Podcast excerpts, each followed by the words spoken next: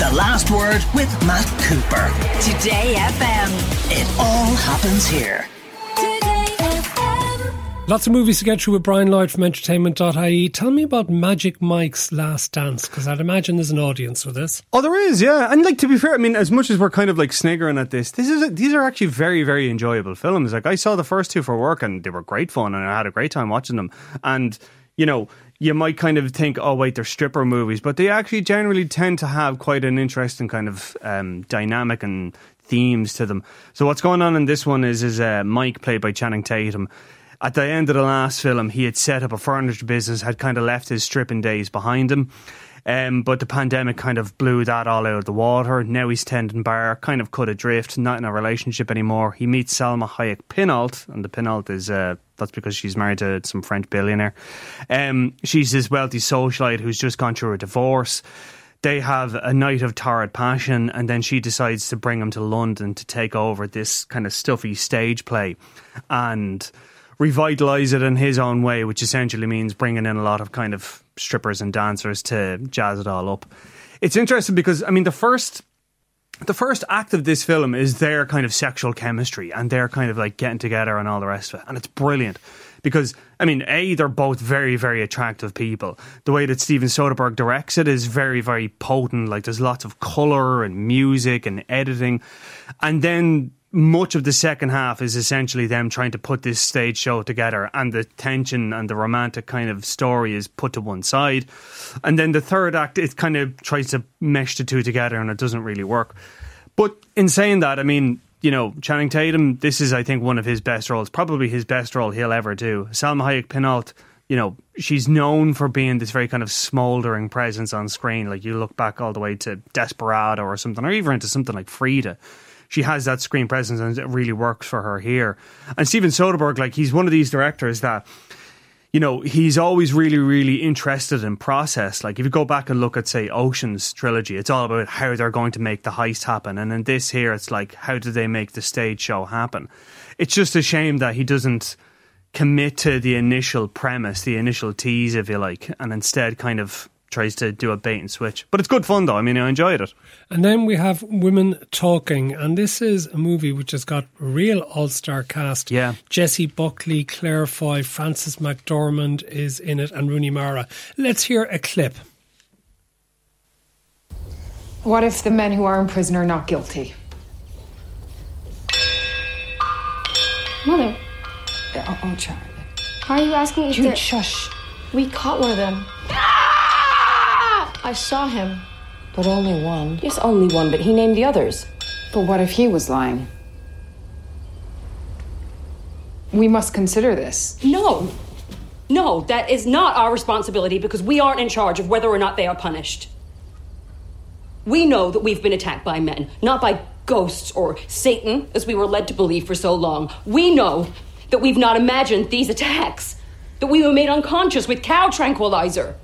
We know that we are bruised and infected and pregnant and terrified and insane, and some of us are dead. We know that we must protect our children regardless of who is guilty. Jessie Buckley Foy there. What's this all about? So this is set inside a Mennonite colony, which is a kind of like Quakers. They, you know, very very strict religious uh, community. As you heard there, all the women were essentially. Uh, subjected to this kind of campaign of rape by their husbands where they were fed uh, cow tranquilizer. Um, a lot of the men were taken off to uh, prison by the police, some of them now being bailed and on their way back. And essentially, what the story is is the women convene a kind of like a, a moot, which is sort of like basically like a, a basic council where they decide they're either going to stay and fight their husbands and fight this, or they're going to get in their carts and leave.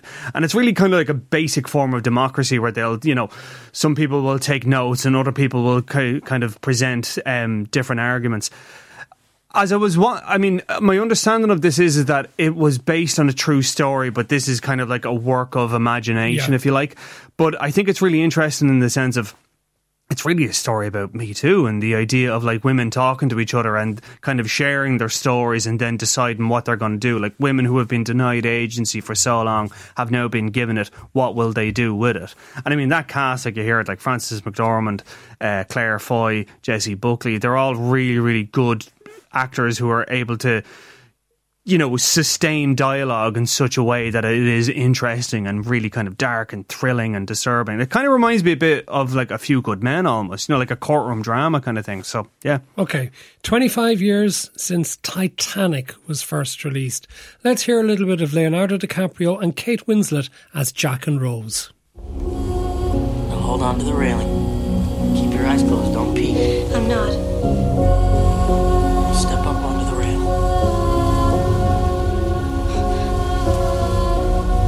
On.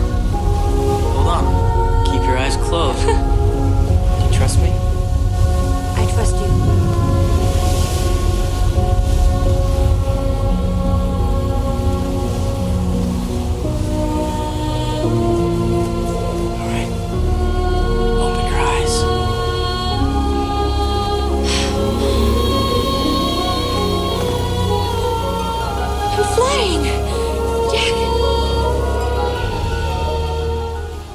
Right, one of the iconic scenes, I suppose, from Titanic, which I suppose at this stage re-released for 25th anniversary, but hasn't everybody seen Titanic? Yeah, pretty much. Um, Is it worth seeing again, though? I would argue yes. I mean, it's been remastered. James Cameron has looked over the remastering of it. It's in 3D. I think if you've never seen it in a cinema, this is the best way to see it because it was intended for the cinema. I mean, most of the people of my generation that would have seen it, they would have either seen it on like a grainy VHS or somebody copied it, maybe a DVD later on or whatever. But yeah, if you've never seen it in a cinema, this is the time to go see it. And yeah, you're right. I think I don't know anybody that hasn't seen it, bar myself. What do you mean? I've never seen. I I cannot believe I'm admitting this live on air. I've never seen Titanic from start to finish. I've seen so many clips of it. I feel like if I was to watch it, I'd know all the beats in sequence. It's okay, just, hang on a second. You were probably a child at the time it was brought out. Or- uh, yeah, I think I was like about twelve years old or something like that. Okay, yeah. so maybe you wouldn't have gone to see it. Although even at that stage, this Titanic thing, it was so much. Oh, it was everywhere. It was everywhere at the time. I even And remember. I even remember Today FM used to play the talky version of "My Heart Will Go On," which was essentially clips from the film interspersed with the song. That was a thing. People might remember that. But yeah, I don't know. I just it's one of those things. I like. I don't know. I've never gotten around to it, and I think I've seen so much of it from clips. I just feel like I don't need to see it. Like, Okay, let's hear a little bit of the music of the late Burt Bacharach. Raindrops keep falling on my head, but that doesn't mean my eyes will soon be turning red. Cry is not for me, cause I'm never gonna stop the rain by complaining, because I'm free. Nothing's worrying me.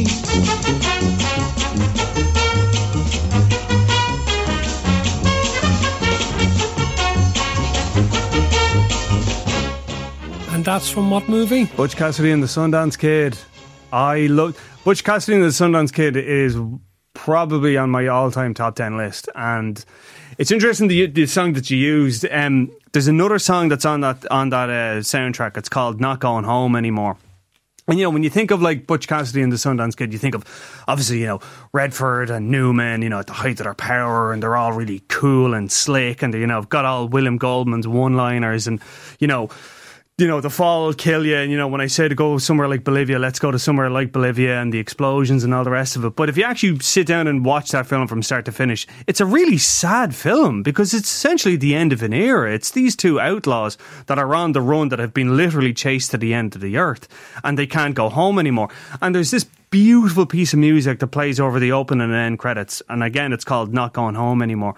And I think it really captures that kind of melancholy that's at the soul of the film that Burt Bacharach got so well that people tend to ignore, you know. But it's gorgeous, like, I, and his soundtracks have. I mean, even something like Austin Powers, you know, that sort of way. He's in that, and he's brilliant in it. Okay, in, for 20 seconds, do we really need another Toy Story movie? No, but Disney are going to force it on us anyway. So they've announced that they have uh, Toy Story 5 in action.